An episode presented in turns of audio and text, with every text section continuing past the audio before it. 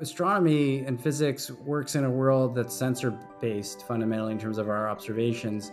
Because it's sensor based, there's noise. So, unlike in the kind of AlphaGo Atari world where every pixel has a perfect measurement, if you take an image of the sky or you, you measure some time series, there's noise associated with it. And because there's noise, and because there's a finite amount of training data, if you build models off of that, you get uncertainties in the models because of its lack of expressiveness or its overgeneralization or uh, uh, overfitting. And then you also have a, a, source of uncertainty in what it is that you're trying to understand just because fundamentally you don't have a perfect measurement. Your signal noise isn't perfect. You're listening to Gradient Dissent, a show about machine learning in the real world. And I'm your host, Lukas Biewald. Today I'm talking to Josh Bloom, who is the chair of the UC Berkeley Astronomy Department. And mm-hmm. astronomy has been the source of many innovations in data and machine learning. And it's also changed a lot due to machine learning. And so I'm really excited to talk to him about astronomy in general, but also how machine learning has affected the field. Josh, so, so, thanks so much for doing this. I, I have like so many questions about astronomy in, in general as a, as someone interested in it, but not very knowledgeable about it. I'm going to try to control myself from just going down that path. But one thing I was thinking about is it's, it seems like astronomy has informed or, or kind of ex astronomers have done so much interesting work in machine learning. I was, I was kind of wondering if you have any thoughts on you know why that is like why there's such a path from astronomy into machine learning it I feel like it must have something to do with the large data sets that that you all deal with but is there something there i mean even you went into a startup at some point and kind of came back into the field right yeah i mean the way i'd put it this way is that astronomers are quite good at using and co-opting tools that are built elsewhere to get our work done. And you know maybe the most famous example is this guy named galileo who heard about this thing called the telescope and instead of you know pointing at the horizon looking for enemy ships he sort of pointed up that way and the the rest is history. We have been co-opting tools for centuries to for, for our own benefit. And partly that's because i think astronomers are naturally curious people but also because we're looking for an edge fundamentally we are often working right at the limit of where there's an obvious answer where you have a lot of data and it's high signal noise to where it's just complete noise. And the real discoveries are happening, you know, essentially at the five sigma level. Mm-hmm. So we we are incentivized in many ways to to pull in all these different tools and, and toolkits from all over the place. Astronomers uh, obviously aren't just using these tools. We're using a whole bunch of kind of inference techniques and problem sol- problem solving skills in a way that I think uh, uh, it becomes very valuable outside of the specific questions that we ask. So for sure, when when I started a company in the machine learning space, and we could talk about this, the origin story of that if you're interested in how, how we sort of came to ML, uh, we started hiring. And while we certainly weren't looking to hire people that had a similar background to us, oftentimes when we got into coding exercises and we got into solving problems, a lot of the people that were making it through that we were excited about had a physics, more broadly, an astronomy background. And they were people that could work with something that they had potentially never seen before, uh, analyze it in a way an engineer might to sort of get it down to its constituent parts, and then innovate on, on top of that. But I think you're right. The other big component, at least in these days, is the availability of just so much data and our need to do something with that data in real time with limited resources is a natural entree into where machine learning comes in. From your perspective like like what do you feel like the big like interesting questions are right now in astronomy? Like what what might like what what do you feel like we might learn in the next like i don't know a couple decades that would really kind of change change the field? Well, it's it's all over the place. First of all, uh, one way to think about astronomy is as a great laboratory for physics. So if we if we start there, and you know, I think it's maybe somewhat apocryphal, but Einstein really didn't like astronomers. But it turns out most tests of general relativity happen in the astronomy context. There's some terrestrial ways in which we can test GR. But most of the really interesting tests of GR these days, and and oh, and has been for hundred years, is by looking at the skies and specific events and specific large scale structure of the skies gives us gives us clues into some of the very basics of how the universe works at a uh, not just global scale, but at a at a microscopic scale. So we're also testing, you know, our understanding of, of how atoms work uh, and understanding even what's going inside of uh, the nucleus of atoms by looking at what happens on extremely large scales, uh, which is just mind blowing to think about. So, if we think about uh, astronomy as that laboratory for physics, another way to ask that question would be what are the really important physics questions that we have? One is what is the nature of matter at extremely high densities and temperatures beyond nuclear density? So we have objects like neutron stars, which are extremely compact stars that have the same mass thereabouts of our sun, but are size of San Francisco. And so that at that density, we can't reproduce that in the lab. We need to look at how those stars behave when matter impinges upon them, or just even what their static uh, distributions are in radius and, and mass, uh, to learn something about what's happening with uh, nuclear matter at that at those really high densities. We don't know whether general relativity is right. It looks like it's really, really good on a lot of different scales at a lot of different um, uh, mass scales and a lot of different length scales.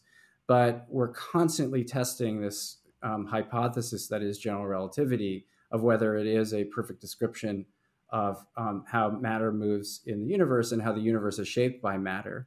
Uh, we know it can't be perfect because it breaks down at, at, the quantum mechanical scale. And there are things that happen in astronomy that allow us to test some fundamental uh, precepts and hypotheses that come out of general relativity. So, in the gravitational wave world, which is uh, essentially the ripples of space time due to the uh, changing locations of matter around other pieces of matter. We've had massive breakthroughs in just the last couple of years observationally, where we've seen the inspirals of black holes and potentially the inspiral of neutron stars smashing into each other. In the last few seconds, there's a huge burst of gravitational wave energy, which we can detect on Earth.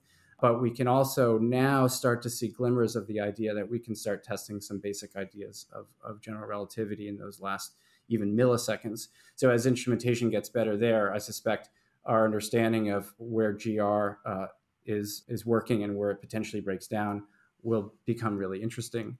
Um, we're also interested on at, at, cosmological scales in understanding the expansion history of the universe, the origin of the universe. What, why did the universe appear to inflate and exponentiate um, so rapidly in just even less than a millisecond, the 10 to the minus 43 kind of seconds? Why did it grow so quickly? Uh, we know it had to based on observations at later times.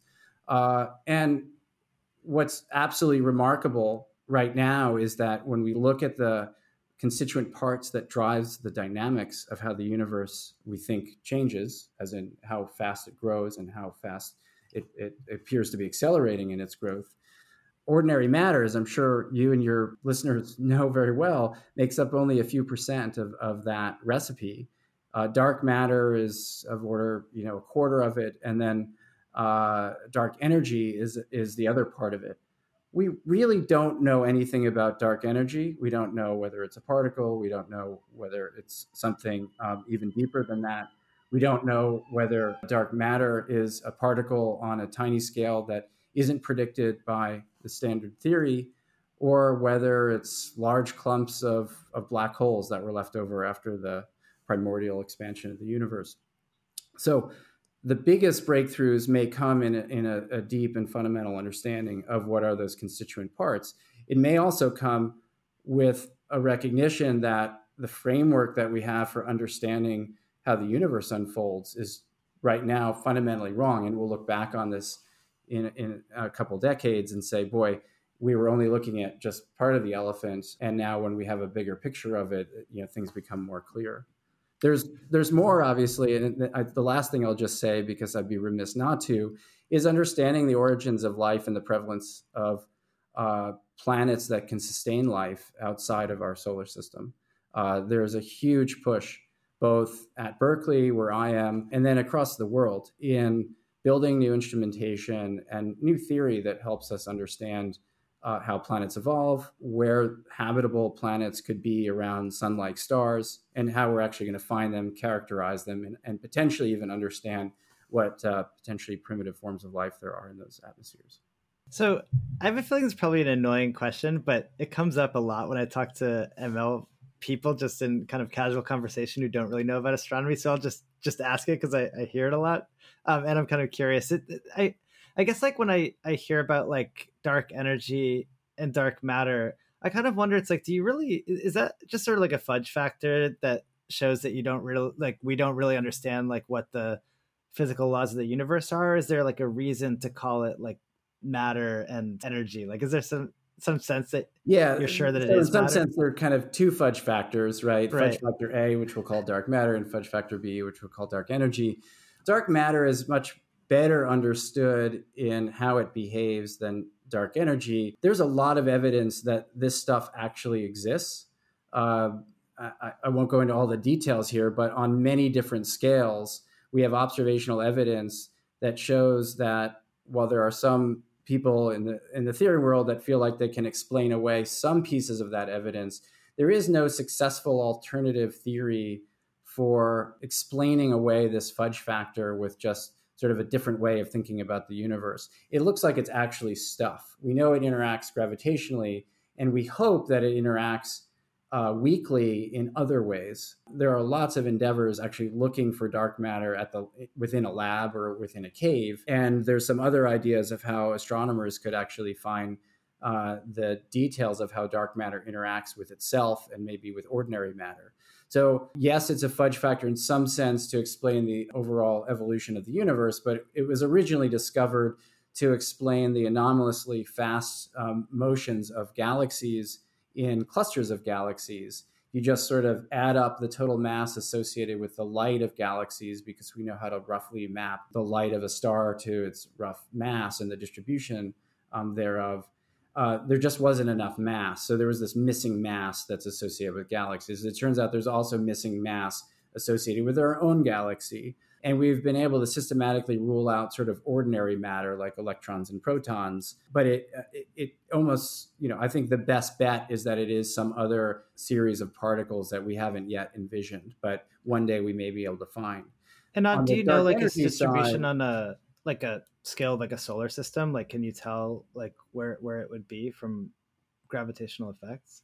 Like, it sounds like you, it follows a similar distribution to matter we can observe that's right. Yeah, but it actually, we think within our own galaxy, the dark matter, which is all around us, either as a essentially a fluid, uh, so it's you know there's particles of dark matter running through you all the time, or in like extreme clumps in the form of you know primordial black holes. That's the other extreme that have a mass, uh, the mass of a comet or or a mountain. Those there'd be dozens of those flying through our solar system. Uh, there are potential ways in which we could actually discover these dark clumps.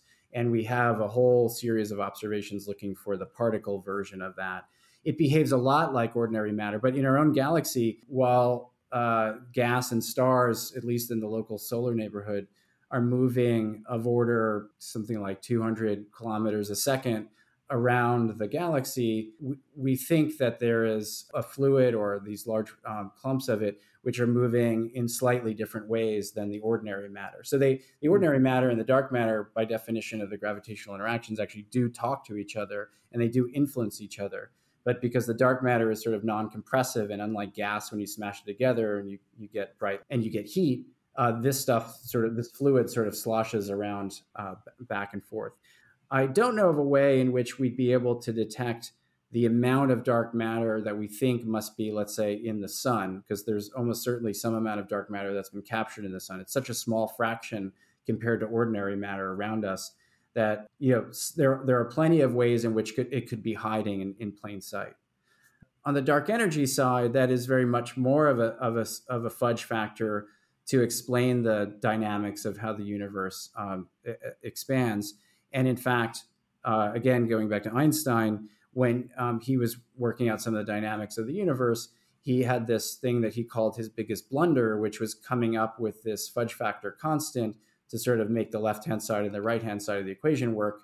And then when it was found in the 30s and 40s and 50s that there wasn't any of this accelerating expansion, he thought it was a big blunder. But ironically, uh, we actually needed that fudge factor. What's interesting is that we have that as a constant. It's con- so that is it's got a constant amount of um, energy um, per unit volume. That's that's sort of the simplest way to think about it. But we also don't know whether it's constant in time. It could actually be changing its constant. So there could be a. Wouldn't you see that in different rates of expansion? Yeah, so there'd be different rates. There's already different rates of expansion just because uh, in the early history of the universe, ordinary matter and dark matter sort of dominated it, uh, dominated the expansion, as in it was sort of slowing up. And then as the universe became more tenuous and this material basically lost its, its dominance in these equations, there was a time uh, several billion years ago when dark energy sort of took over and is now the thing driving the dynamic. So if if dark energy is a constant and we've measured it well enough, then the universe will just sort of continue to exp- exponentiate and just grow, and, and there'll be sort of this big. It won't be exactly an evaporation, but every it'll be called the big rip. We'll basically all just rip apart from from each other, and cosmology in the next hundred billion years will stop being about the observations of 40 billion galaxies and turn in just observations of stuff in our solar neighborhood because all the other galaxies will run far away from us. But we don't know that that's the case. It, it could actually, that constant could turn off for some reason. It could uh, have other terms that haven't yet expressed themselves. Cool. Well, I, okay. So I have to also ask you about the other topic that you brought up on on finding so many habitable or seemingly possibly habitable planets in in the universe. So I mean, or at least in our that we can see. I mean, do you have any kind of thoughts on that, or like, are there theories why we don't see like life on, on if there's so many planets out there why why we don't see other other life? Well i think we know now that life at least intelligent life is not teeming right? And, and enrico fermi had some the, the fermi paradox of the idea if life is so ubiquitous you know why aren't they all around?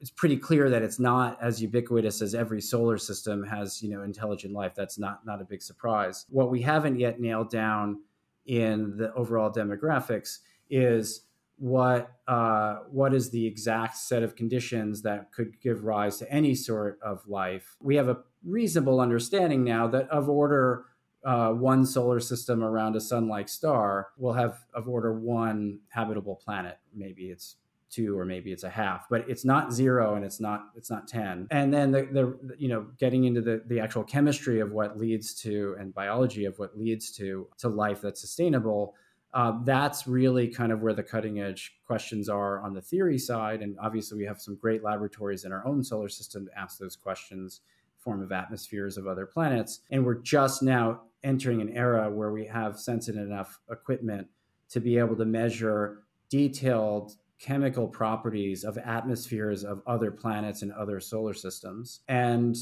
what I think will become clear over the next, let's say, two decades is exactly what the rate is of planets that are in habitable um, zones around their sun-like stars that appear to be in some sort of disequilibrium uh, when you look at the overall chemistry of, of, and the temperature profile of those atmospheres. Uh, how is it that we have you know something that is a volatile volatile element that is still around? It means that there's something else on the surface that's that's producing it. Doesn't won't guarantee that it's life. The question about you know finding other intelligent life that we could potentially interact with in some senses beyond the horizon of modern astronomy. But there are groups as you know that are using modern astronomy tools to to do those sorts of searches. And when you say disequilibrium is that something that we would notice about earth if we were far away from it and, and looking at it? Yeah, um, it's a little bit outside of my field, but if you took a spectrum of the Earth's atmosphere, and people have done this by looking at the earth shine. So, you know, right around the time of the crescent moon as it's setting, right after the sunset, you often can see the sort of uh, the unilluminated part of the moon. And that's because what you're seeing is the sun's light reflecting off of the Earth's atmosphere, bouncing off the moon, and then coming back to your eyes. You can take a spectrum of that earth shine, and there are signatures in that that if we saw that in other planets, we would say, aha, there's something that, and, and I, I don't know the details of which element does what, that is not in an equilibrium given the temperature of the Earth. Oh, cool. Interesting. Um, it seems like astronomy made so many advances in, in in my lifetime, which is which is so cool. Do do you think that that's do you that's mostly due to like that kind of better equipment to to see more, or do you think it's like you know kind of better use or like figuring things out with like from what we're seeing? I, I guess it must be both, but it's some of the, the astronomy experiments that I read about just seem like totally brilliant of like kind of synthesizing. It seems like we get like one snapshot of the world around us, and and it's incredible to me how much physics or how you know, how many things we discover from just kind of like looking up into space. Well, I, I, think a big part of that is indeed the 20th century was the opening of, of our eyes beyond visible wavelengths. And, uh, you know, X ray astronomy really only started in the 50s, gamma ray astronomy around that time as well. Once we get above the Earth's atmosphere, which absorbs a lot of the light, thankfully, at other wave bands, uh, we just see a whole universe that we either didn't imagine or only had a vague idea could be out there. So a big part of the 20th century was just uh, opening up our eyes to, to new wave bands and understanding the connection between different objects and events like supernovae, how they are connected to each other across different wave bands, and what their role is in driving the dynamics of, of, of, a specific galaxy and what their role is in the creation of elements. We're, we're, we did not really even know how to ask those questions, I think, uh, properly until the last several decades. So part of it's that, and that that of that that opening of the eyes is driven a lot by technology. But then it's okay. Well, I have my eyes open, but they're blurry. So how do I sharpen them? There are plenty of things. Again, back to the original conversation uh, at the beginning around co-opting tools astronomers learned about adaptive optics being used for uh, military purposes and were able to get much clearer images of the sky uh, because we're now pointing lasers up into the atmosphere and exciting a sodium layer high up in the atmosphere, which acts as a temporary star. And we have corrective lenses that at many, many times a second are sort of correcting the waveform errors that come as the star's light comes through the atmosphere and gets blurred. So we have all that kind of technology. Of course, digital technology starting in, in the early 1980s meant we are taking very high dynamic range images of the same parts of the sky we were looking at before. So we were able to see farther away, see fainter objects. And at the same time, there were a number of innovations in the telescope world, even on the ground, that allowed us to build bigger and bigger telescopes. In the end, we haven't gone that far from Galileo's telescope to the world's largest telescopes, 10 meter class telescopes today. That's just bigger and bigger collecting light. But the innovations that it's taken for us to get there have been have been real and have been driven by the need for uh, seeing fainter objects, seeing with greater clarity, seeing across more, more wave bands. Some of the biggest discoveries, in some sense, happened outside of the electromagnetic band over the last many years. The observations of very high energy cosmic rays, so these very high energy charged particles moving very close to the speed of light.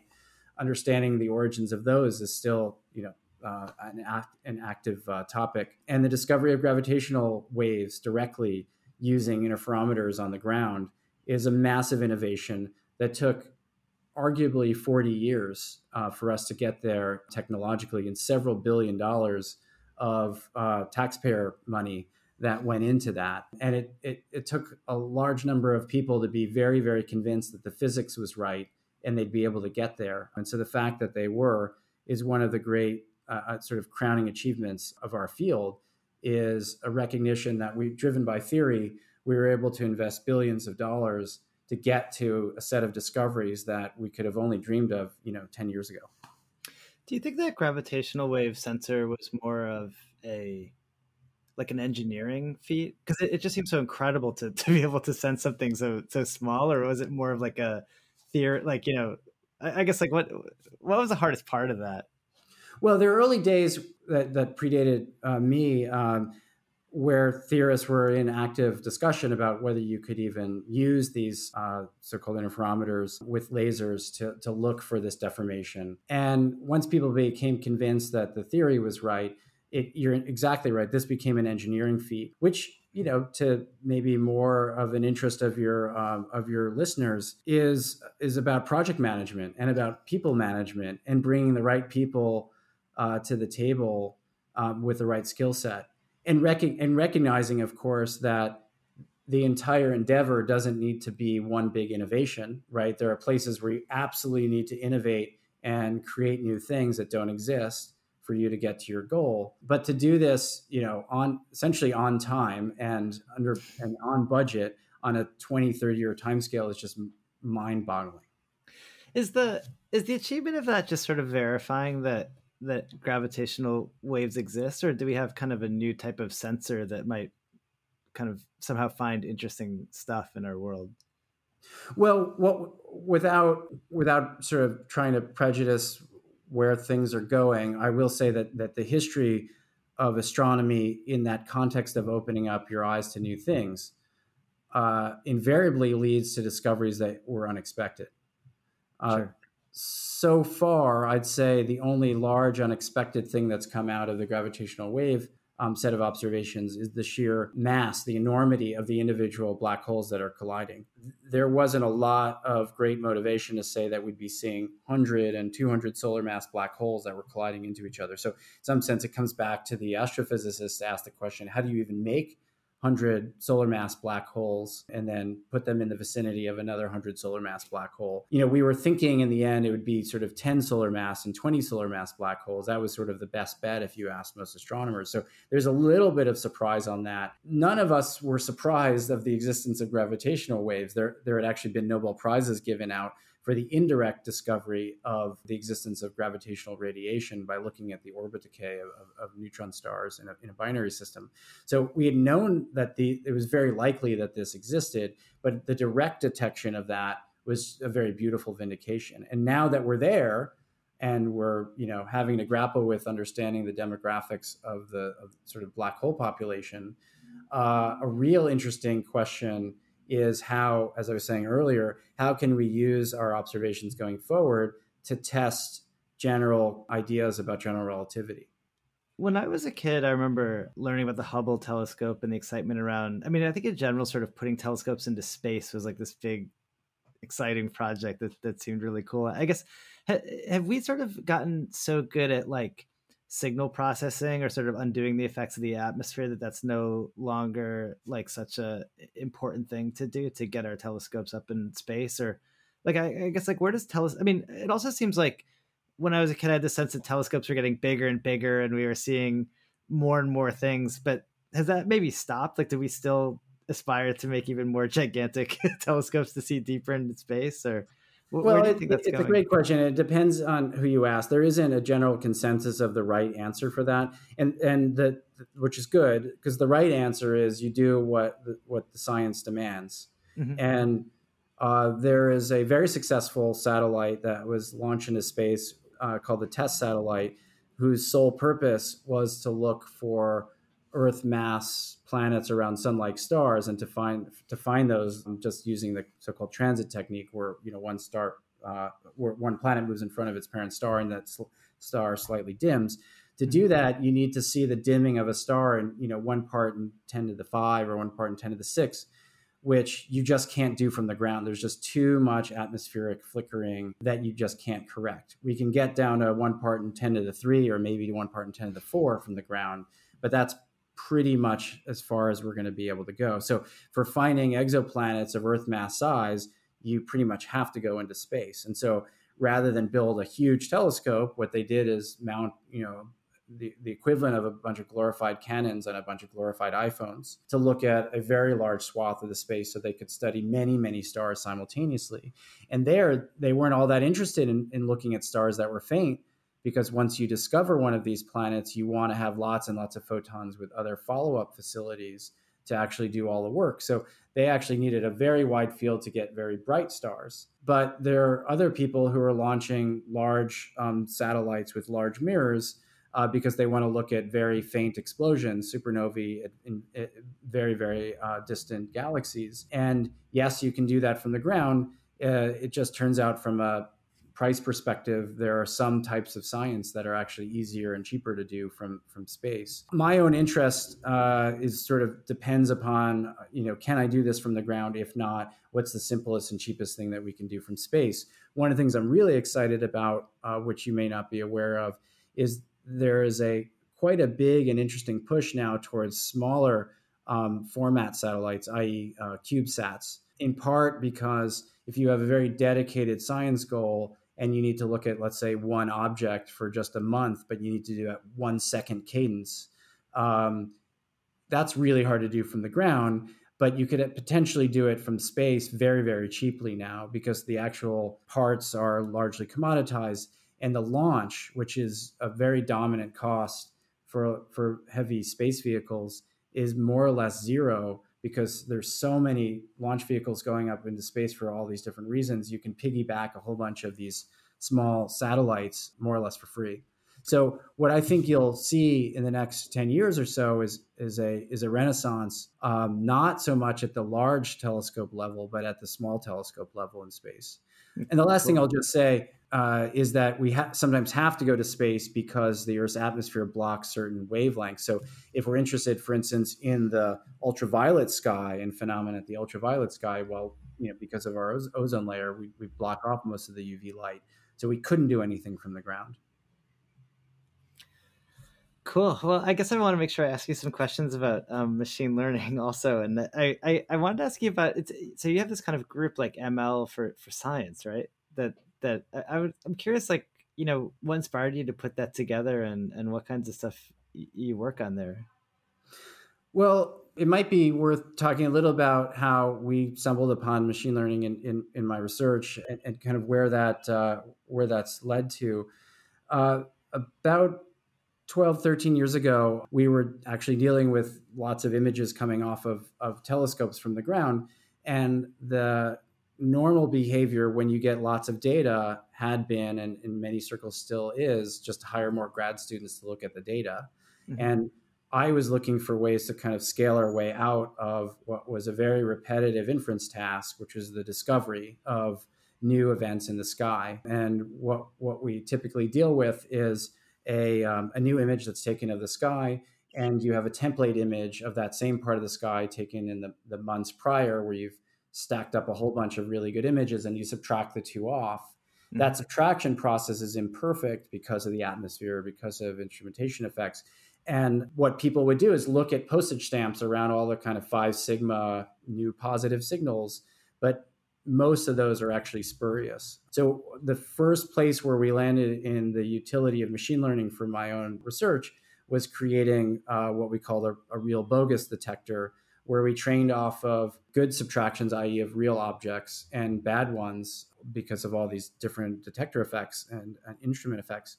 And uh, we're able to build something with you know good enough false positive and false negative rates that we're able to put that into production and uh, kind of uh, reduce the amount of time it would take a person to look at a whole night's worth of candidates from hours down to minutes and um, still keeping a person in the loop.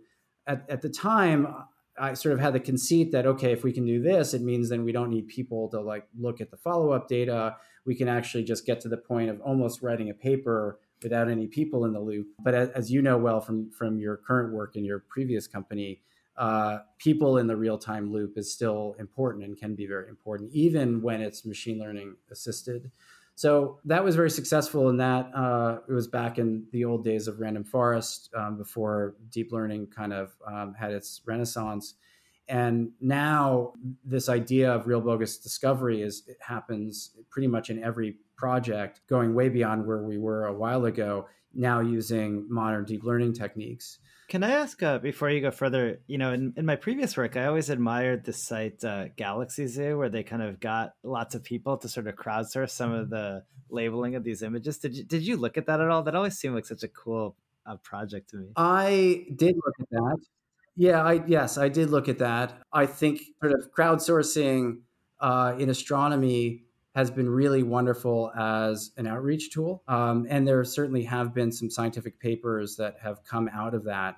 In particular, there was a discovery of sort of a weird class of, of gas around certain types of galaxies that was made by somebody looking at Galaxy Zoo images. But a lot of the labeling, if I'm being really honest, by uh, people in the, in the Galaxy Zoo world uh, could have been done and ought to have been done by machine learning classifiers. So is this a spiral galaxy? Is this a red galaxy? The, the questions that that generally are asked in that world. I, have done this in classes that I've taught. Have a student, you know, for for a final project, try to reproduce the ROC curves of people in classification, and they can do well. And we we actually showed for the supernova classification challenge, uh, we were able to build a machine learning classifier off of the original training data from Galaxy Zoo and out, outperform Galaxy Zoo in, in false positive, false negative sense. So, one of the challenges that I think all of us have in employing people uh, to do repetitive inference tasks is to ask ourselves the hard question of can I have a machine do it? And if the goal is to involve people so that they're involved in research and they're helping, that's fantastic. If the goal is to get people looking at data because maybe they'll also see something that and answer a question that we didn't even ask. That's fantastic as well. But for the specific tasks that a lot of crowdsourcing um, questions have asked i think especially with with uh, where computer vision has arisen um, we're able to do that better. Moreover we're able to do it faster and moreover we're able to do it in a repeatable way. So one of the other challenges of course if you ask somebody to label a bunch of data and then you ask them to come back tomorrow after they've had a beer and label the same data, you'll get a different answer. And so, from understanding like the demographics of everything we see, I think it becomes a lot harder when you have people that are you know deeply part of of, of that process. Gotcha. So I, I cut you off though. So did it sounds like I mean you were doing this quite a while ago, and especially vision techniques I think have massively improved. I don't know even especially vision techniques, but there was kind of this moment where vision got got quite a lot better. Did that affect the way you used machine learning in your work? Yeah, well, so so we always are, are careful in the sense to try not to look around in astronomy and say that's a computer vision task that's clearly solvable now by CNN. So let's go work on that problem. There is a little bit of the everything looks like a, a nail because we have this really cool hammer. That was a computer vision task, this real bogus detector that we had to solve if we were going to break this sort of grad student bottleneck. There are plenty of tasks that people are doing, asking questions of images that were around before, but perhaps weren't as interesting because we had no way of solving those problems. And now we can do those at scale. I actually focus less on images now and focus more on irregular time series data. Um, but I, think one of the important things to recognize about where astronomy is maybe relative to many of the other fields uh, of the of the people you've talked about on this podcast is that we haven't had that moment maybe that existed in in NLP where you know Jelinek said every time I fire a linguist, my language detector gets better. Right. The, the idea that if you start removing domain experts out of the out of the loop and you actually start building you know language models just learning off of data and it gets better and better. We don't have that moment in astronomy. And you know computer vision is is, is the same thing too right? You, you you fire a bunch of old school computer vision experts that you know learned about Hough transforms and stuff and now you just throw it into a big cnn with lots of training data you get better answers than what you were able ever able to do in the past. That hasn't happened in astronomy right? We've used this we've used ml in lots of different places as sort of accelerants and as surrogates to to harder computations so we can get faster answers. We can do inference at scale in ways we weren't able to do before. But you know it's the same thing in in biology right? Ml didn't invent crispr and Katalin Karikó, who was this person who toiled away for decades trying to understand how mrna could um, lead to a vaccine she was actively, you know, denied tenure and actively denied grants. Uh, she had nothing to do with ML, but if if it wasn't for her, we wouldn't have vaccines for for COVID. Biology, I think, also hasn't had its ML moment where you can start firing domain experts and start doing things. Right now, physics, astronomy, chemistry, for the most part, we're, we're, we're, we're working in a world where machine learning is this really big, important tool in our toolbox, but it's not become the fundamental driver of how new insights happen. But I, I guess one key difference here, though, is is like the the work product of astronomy is kind of explaining the world that that we live in, right? Whereas first of all, I'm not sure if I agree with the, the comment about linguists, and I I don't want to go on record and take any. Um, but no, no, I know, I know, I know what you mean. But uh, I, I, think like definitely like ling- linguists still do the best job of kind of explaining language, like in the context I mean, I think ling- linguists would probably say, you know, we use you know ML techniques to kind of understand language better.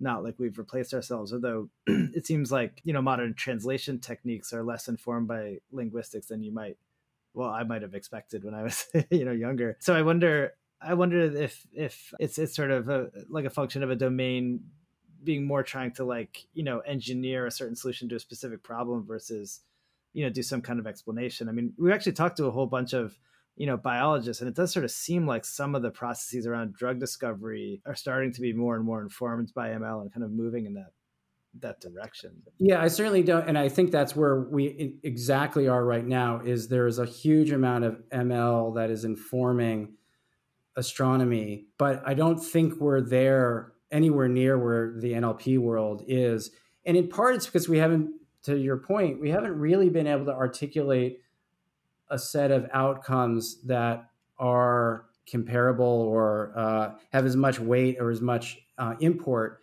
as an NLP task like translation, right? You can directly um, correlate, I assume, the quality of a translation from language A to language B to some dollar outcome. And in astronomy, we, we don't have the ability to do that. So our loss function is a little bit more complicated. And as we're learning these various different tasks as part of our, our, our workflow, we don't have the ability in the same way many other fields do to articulate that loss function in terms that are that have this sort of monetary value. When you ask this question about what is the nature of dark energy uh, or dark matter, or how many exoplanets are there out there that that host life, uh, those are quantif- in some sense quantifiable answers.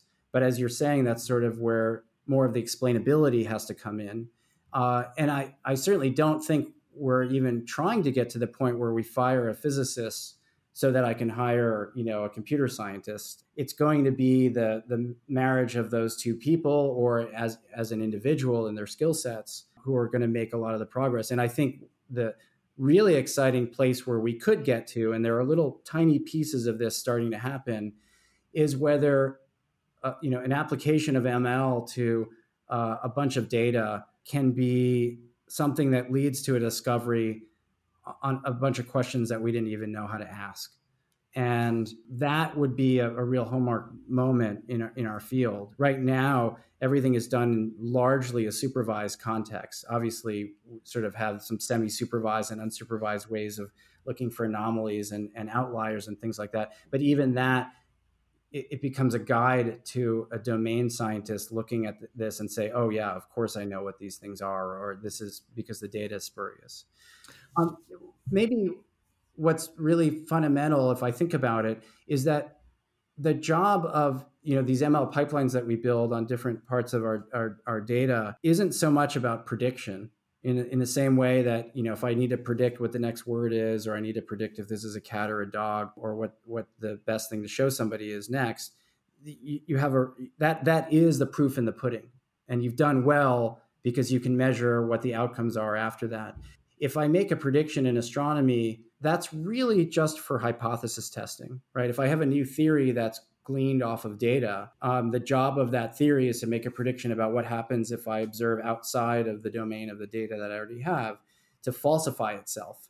We haven't really wrapped our head around the idea that ML in the context of the physical sciences isn't just about you know making predictions at scale so that we can get slightly better data farther down the work chain it, it, if it's going to actually drive our deeper understanding of how the universe works, it it has to couch itself in the terms of hypothesis testing, Occam's razor, and we haven't really gotten there yet.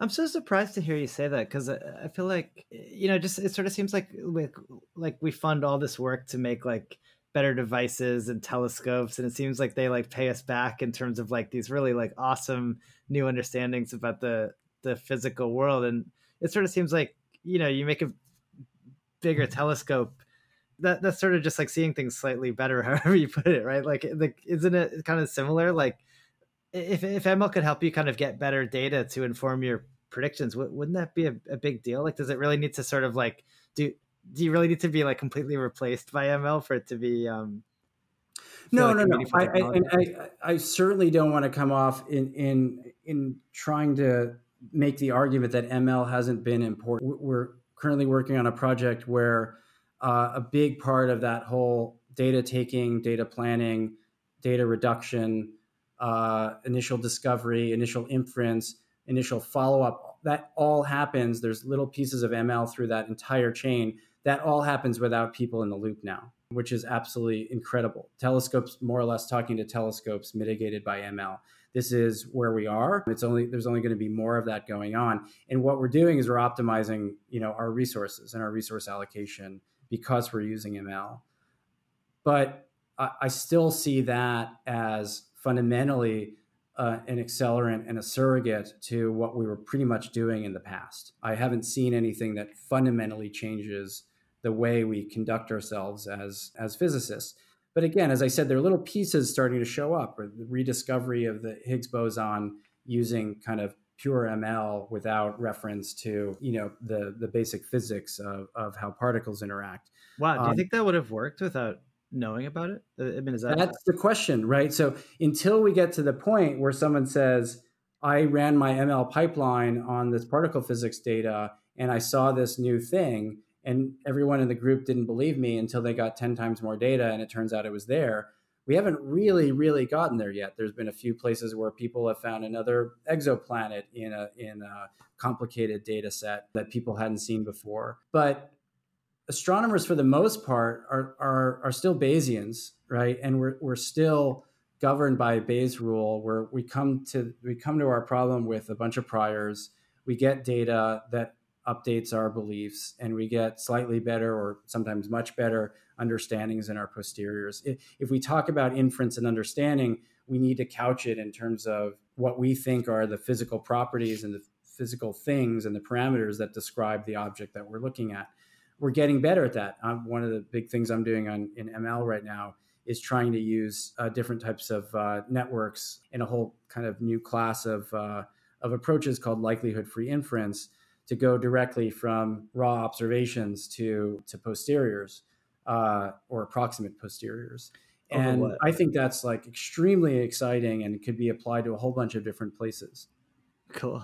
That's so cool. Do you, well, I guess what one thing that I wonder about it must be kind of interesting being in your shoes. Are, are you doing most of this with like ML grad students? Like, are you are you kind of at the point with your data pipelines where you need to kind of pull experts from industry or or maybe I mean, it's so funny how much of our data pipeline stuff has come originally from astronomy and, and sciences in general.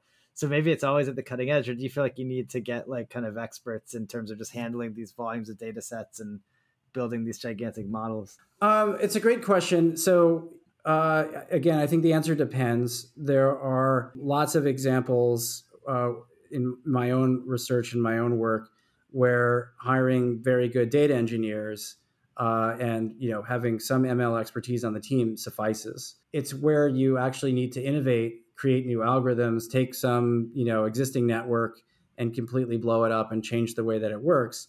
That you do need somebody with a deep domain background in in in CS ML. One of the beautiful things about being on the Berkeley campus is uh, how just everyone across campus is looking to work with each other. Because again we all kind of recognize uh, at least from the from the physical domain side that there's incredible work that's happening in you know the computer science department the stats department. I've just become uh, a member of the faculty of BAIR on the berkeley ai research group. So i get to interact with those grad students and those postdocs. We still I, I think face the challenge that any um, academic uh, uh, arena does when crossing over into other fields of trying to make the kinds of problems we have compelling for the other side and have the other side recognize that they're not just you know setting up a spark cluster for us and you know downloading resnet. Um, what the people in computer science and stats need to realize is that we are asking questions of data in a way that they are not of, of the sort of benchmark data sets that, that they're often working on algorithmically. And um, because of that, there needs to be some real fundamental innovation. I've been really fortunate in my career uh, to have gotten grants that have allowed me to hire people outside of a traditional astronomy background, hired PhDs in computer science and statistics. And that's where some of the most interesting innovations happen. Uh, where we're at, I'd say now as a profession, is really struggling with the idea of how much should our students have to learn for them to be able to work on this as their kind of you know their, their main endeavor. We don't have as part of our curriculum a deep training in stats let alone ml um, let alone software engineering. And so there I, I don't know where they find the time and where they will find the time going forward to be able to get all of that in at a fundamental level. We're, we're working on it. We're trying. Uh, Berkeley has started a new data science major that the astronomy department is connecting up into with their own classes. But there isn't at the national level, you know, holistic understanding of how we're going to do training of the next generation of physical scientists. So they're not just conversant in ML, but they can actually do a, a bunch themselves. Well, actually, that uh, the question I wanted to ask you which this is a good segue. You know, when I when I was looking at your website, you know, I found hundreds of research papers, but also kind of mixed in some, you know, opinionated blog like posts on, you know, programming language details. And I, I was actually kind of wondering for you, and maybe it's something I'm asking myself, like, how do you stay current on I mean, how did you even find time to, you know, get to a high level of programming at all? And how do you kind of stay on top of that? Are you spending time writing writing code yourself as a professor? Yeah, I write I write a lot of code. That's some of my happiest times. So you know, you uh, in some sense that's my that's my hobby. I, I you know I came to programming early on in my in my academic career when I was an undergraduate, where I was basically told by uh, my future advisor at Los Alamos, I can't work there for the summer unless I've taken a class in C, and I, I did. Uh, and that was more or less the only class I ever took in, in computer science. But then it, again, it was this matter of, of necessity, just like it is with building better telescopes. Um, I uh, decided when I was a postdoc to automate an old mothball telescope, which was a fairly large one meter class telescope in Arizona, and kind of take all the pieces that had been manual when the telescope had been run before and automate every single piece of it so it could run autonomously. And I asked a friend of mine at Los Alamos, which language should I write in? And he said Python. And I said, what's that? He said, just do it. It's a cool language. That was in Wait, what year is this? That was 2002. Oh, wow. So, so I wrote I wrote a whole telescope automation software package using state machines and you know connecting up to device drivers in C++ in 2002, where I was just kind of feeling my way through it. Uh, I think I wrote my own datetime module and I didn't realize that was there. So, you know, I, I just stumbled upon it. And then what do you do when you're an academic and you wind up realizing something's interesting is that you feel bad that you're not teaching it to your students. So you do. So I, I started in uh, 2008 a bunch of Python boot camps on campus to get people into Python, in part because you know, I, especially at Berkeley, we we kind of caught the open source ethos pretty early, and the kinds of languages that people around me were using, like IDL, interactive data language, and and MATLAB, were just expensive. And moreover, uh, as as scientists, we we certainly want to understand the algorithms that we uh, that we apply, and we want to at least be able to look under the hood uh, if we need to. So I started evangelizing sort of Python around these parts and started building classes on top of Python. So a, a, graduate level seminar on how do you actually use Python in the real world, ranging everywhere from doing stats to uh, scaling uh, Python programs to testing frameworks to interacting with hardware. So that class still goes on, but I've uh, I got to say I've ossified a little bit around Python. I've spent a little bit of time with with a few other languages, but for me, I've become conversant enough and gotten fairly deep into this scientific Python community. Jupyter, for instance, with Fernando Perez here in the stats department, uh, is is really uh, been a huge part of what I've, I've used for teaching for a long time. And the NumPy and the SciPy stack have a lot of activity here on campus as well. Stefan van der Walt has a huge role in that. So it, it's sort of in the water, I'd say. It, definitely the proof is in the pudding, having recognized that Python uh, is extremely versatile as a sort of super glue language for all the kind of stuff that we do. And yes, I still I still code. Last summer during the pandemic, the happiest times were me learning React. So I could build this large scale React app that we're doing for astronomers to interact over uh, over data. Is it React fun? I love I, React is so much fun for me. I, I, I thought I hated front end. I would use the word fun. Uh, it's it's a it's a really what I love about it is just so wonderfully different than the way you think about Python programming. And obviously, it's rewarding in a sense that you you build it, you ship it, and users see it right away. In a way that if you build some cool, you know, Python tool, you may be the only one in the world that uses it. Just because it's on PyPI doesn't mean that somebody's actually going to download it, use it. Does it make you? Um, well, did you use TypeScript with React? No. No, no, we were doing we were like J, we were like JSX kind of. I see. Yeah. Cool, cool. Yeah, maybe I just like React because I, I think I was writing a lot of front end stuff, you know, around 2008, and then and found it frustrating, and then kind of went back to it a few years ago, and just you know was impressed how much how much things had evolved in in the decade. So um, I love React, but I don't like testing React apps. Ah, uh, yeah. I was trying to add typing to some stuff recently, actually, with your student uh, Danny, and and uh, I was I was really wishing that that Python's typing worked a little bit more elegantly, especially in the scientific um, com- computing domain. So, um, do do you feel like um, I mean, I felt like when I was doing research briefly, the code bases were like truly like messy in a way I've never experienced in, in industry. Like, do do you this is maybe a long time ago. Like, do you do things in your lab to kind of keep things maintainable, like maintainable as kind of students come in and out, and you do various uh, research projects? Like, do you, are you able to kind of find time to clean up code and eliminate tech debt and things like that? I, I mean, I, I think we're probably better than most, but you're never, never as good as I'd like to be. Is, is sure. probably the, the reasonable answer. I'm at least aware of the existence of things like unit tests, unlike many of the, uh, many of my colleagues uh, in, in, our field. Um, yeah, it, it, it's it is a mess, and again, it comes back down to loss functions and incentives, right? Yeah, um, yeah, totally. You know, we're not when we write a grant. There's no imperative as much as I think it'd be great to say, by the way, the one of the outcomes if if you're writing code has to be that this is going on on GitHub and that it's going to have a like a CI/CD, like a Travis attached to it, so that when pull requests come in, you know whether they're going to be working or not.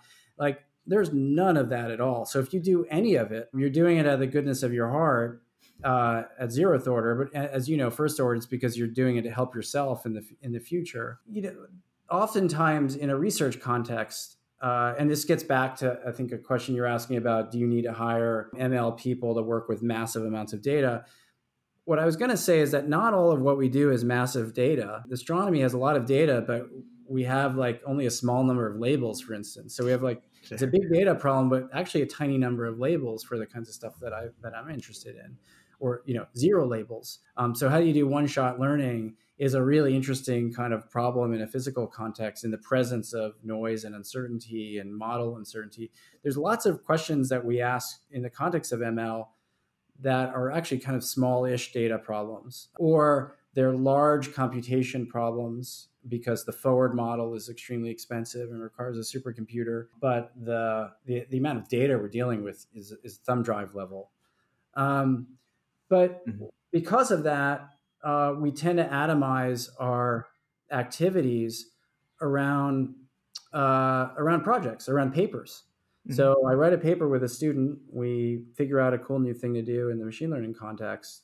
And unless that is going to be like a major new widget that gets plugged into some you know new facility or existing facility, then it's just out there in the world and people can write papers saying their scaling curve is better than my scaling curve and we can have an argument in a conference one day that's sort of the end of that code base right mm-hmm. um, Whereas, as you know, in, in the in the in the industry world, you're generally not writing code as a one-off and then just casting it aside. Right. Um, right. So, so the incentives there uh, to keep things maintainable, you know, keep things up to the latest versions of Python and blah blah. They, they just really aren't there for most of what we do. There is a subset of what we do where it absolutely has to be battle tested because more and more people are going to be downloading it and, and using it. I tend to I tend to see those projects as extremely exciting. But there's not a lot of I'd say astronomers who have the experience with full you know CI/CD pipelines and in production,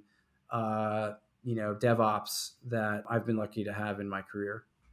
Well, let me ask you this: I mean, what is what does your lab's tech stack look like? Are you using like PyTorch? Like, what, what's your, your standard tooling? Have you are you on? Well, I've actually been pretty agnostic as students have come in because I, I, tend to uh, students tend to gravitate towards me uh, who are interested in ML, and I'm I naturally gravitate towards them. That's how I guess gravity works. Sure. Um, I've been agnostic to whether it's you know their TensorFlow land or, or PyTorch land. I think that's becoming less and less important as TensorFlow has evolved sort of more towards the, the, the PyTorch way of thinking about the problem. But I'm you know if you if you said build me an ML thing right now, probably start in Keras just based on my own my own past experience. But I, obviously, I'm looking at code and with PyTorch and PyTorch Lightning. I think is from a teaching perspective, that's the last time that I had to teach some ML. I was doing it in PyTorch Lightning, although I had a notebook in Keras and I, I reproduced the same thing in PyTorch Lightning and of course we had weights and biases there as well for oh for nice. That really warms my heart. I've been introducing a, a, new cohort of people to your to your product. Thank you. Um, so that's you know that's obviously like top of the top of the stack. It very much is a pythonic world now. And as i was saying before in this other large project which is called SkyPortal uh, that we're using as an interaction platform with uh, now hundreds of people are using it on a daily basis um, looking at real data as it's as it's flowing in and interacting over individual objects. Um, that tech stack is obviously more complicated. There is a component of it which is slightly external to the stuff that I built in my group, but is part of our project, which is more or less a large MongoDB engine um, that's dealing with terabytes of, uh, of data. And there's a bunch of ML plugins to that that run in sort of uh, real time. And that, that's, I think, using TensorFlow. Uh, and then what we've built is essentially a tornado based sort of API first uh, backend, and it attaches to a really large Postgres database. And on the front end is, is, is React. Cool. Well, we're, we're almost out of time, maybe we're even over time, but I, we always end with two questions that I'd love to ask you. Um, and the second to last is is basically: is there a topic in ML that you think should be studied more than it is? Is there something that you would look into if, if you had you know extra time on on your hands? Yeah, uh, I I mean there are a lot of things I wish I had more time for. Where I think there needs to be more work in in the ML world is around UQ uncertainty quantification astronomy and physics works in a world that's sensor based fundamentally in terms of our observations because it's sensor based there's noise so unlike in the kind of AlphaGo Atari world where every pixel has a perfect measurement, if you take an image of the sky or you, you, measure some time series, there's noise associated with it. And because there's noise, and because there's a finite amount of training data, if you build models off of that, you get uncertainties in the models because of its lack of expressiveness or its overgeneralization or uh, uh, overfitting. And then you also have a, a, source of uncertainty in what it is that you're trying to understand, just because fundamentally you don't have a perfect measurement. Your signal noise isn't perfect. And I see some of that research again coming out of the ML world, but I see some of the stuff I'm most interested in is coming out of the physics and astronomy meets meets ML world. And I'd love to see more of that more broadly I think it's partly our fault as domain scientists for not coming up with the equivalent of grand challenges, like with a protein folding, mm-hmm. where if we had this, we would we would be able to make great strides. Um, we we need to have those sort of not just benchmark data sets uh, for other fields to be playing with, but we also need to be really clear about some of the important questions that we're asking. And I think in the end, back to a lot of what we were talking about throughout um, this whole interview doing inference and doing interpretability on the models that we build uh, requires a, a, fundamental understanding of the noise model uh, of the data. And without that, not, nothing of what we do is going to be believable. Interesting. I guess that uh, that's a good segue into my, my final question, which is, you know, when you look at kind of making the machine learning models like actually work for you, like actually do something useful, like what are the big challenges that you typically run into? Well, it is a good segue from the from the previous one because we are struggling, we are, we are struggling. We are struggling. I'd say as a community with recognizing that there's this large algorithmic uh, toolkit that has been developed in the computer vision NLP world that we could just take, make a couple modifications to, and do what we're already doing, you know, sort of better, faster, and at scale. Um, and as I was sort of arguing through the middle part of the interview, uh, that isn't where I think the biggest sort of revolutions are going to come from, or at least I hope that's not where they come from if ML is going to wind up being involved. So one of the harder problems is articulating what are the really hard problems in in astronomy that can only be solved with you know new ml tools or new ml innovation. And you know we're all working on it in different ways. We all have our different biases. I, I think we may wind up getting there. The other one is maybe more practical uh, which is that it is very hard to put machine learning into practice. Uh, it's easy to write a paper on, on machine learning and uh, and convince a referee that you know you're doing pretty well. Uh, maybe release some code, maybe have the referee kick the tires on that code. That's that's pretty much where we're at as a community. But trying to get it into a real workflow that affects real people's lives on the other side of that, there's not a lot of us that have experience with it.